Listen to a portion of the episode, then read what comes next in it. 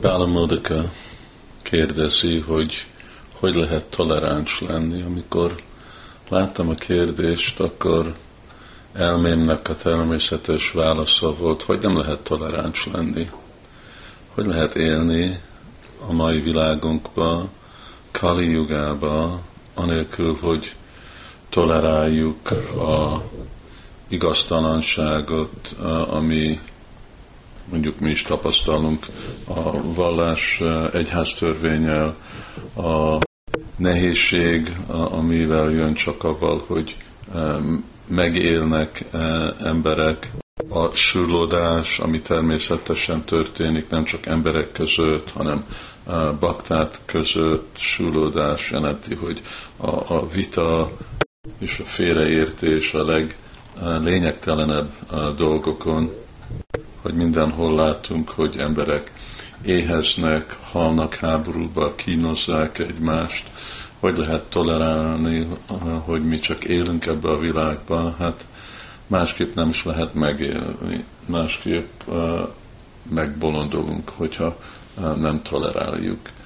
És ebből a szempontból ez, hogy kényszerítve vagyunk, hogy toleráljuk az életet, ad nekünk egyféle kapacitás, vagy önmaga egy tanár, hogy hogy kell nekünk tolerálni a érzékünknek a, a ösztönzését. Vácsó végem van, ez csak ródod vég van, ahogy Bhagavad Gita-ba Krishna elkezdi, tamstutik sasubharata.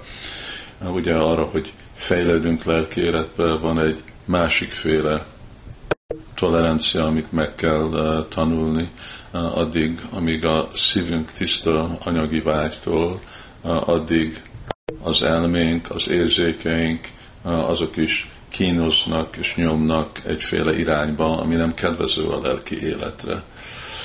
De hogyha tanuljuk, vagy gyakoroljuk ugyanazt a féle toleranciát, amivel elfogadjuk élni a mostani világunkba, akkor fogjuk látni, hogy hát nem olyan nehéz. Mert ugyanúgy, mint nincs alternatíva világra, nincs alternatíva arra. Mi történik, hogyha a elménknek és az érzékünknek rabszolgája leszünk, ak- akkor is megőrülünk. Szóval az egyetlen józan módszer élni ebbe a világba az, amikor mi gyakoroljuk ezt a toleranciát. De persze valami más kell, mint csak ez a logika, amit eh, kifejezek, eh, vagy egy erősített intelligencia, szükséges a lelki erő.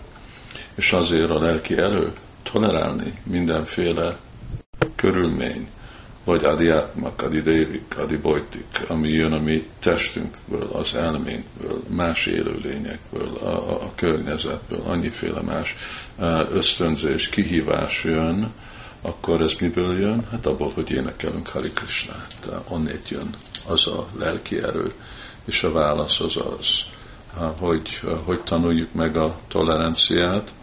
Hát olvassuk a Szentírás, hogy az, hogy javasolja, és Vácsó végam, Jiva Udarapasta végam, ez, ez hogy elérhető, ez elhértető Harináma éva képen avval, hogy énekelünk Hari Krishna Mahamantrát. Szóval, hogyha szépen, figyelmesen, sétés nélkül énekelünk Hari Krishnát, akkor majdnem mindent tudunk tolerálni, mind Pralád Maharaj, mind Thakur, még olyanféle dolgokat is. És a legostobább javaslatok, amik megjönnek a mi elménktől. Ezek ellen mind tudunk ellenállni a szent névnek a hatásával, és ugyanaz a szent név, aki ad nekünk a felhatalmazást tolerálni ezeket a dolgokat, tisztítja a szívünket addig, amíg legalább ezek a belső ösztönzések eltűnnek. A külső kihívások ebbe az anyagi világban mindig ott lesznek, azt mindig fog kell tudni tolerálni, de a belső az időbe elmegy, ahogy alázatosan gyakoroljuk a szent nyelv vibrálását. Harinám éva kévlen ki jai.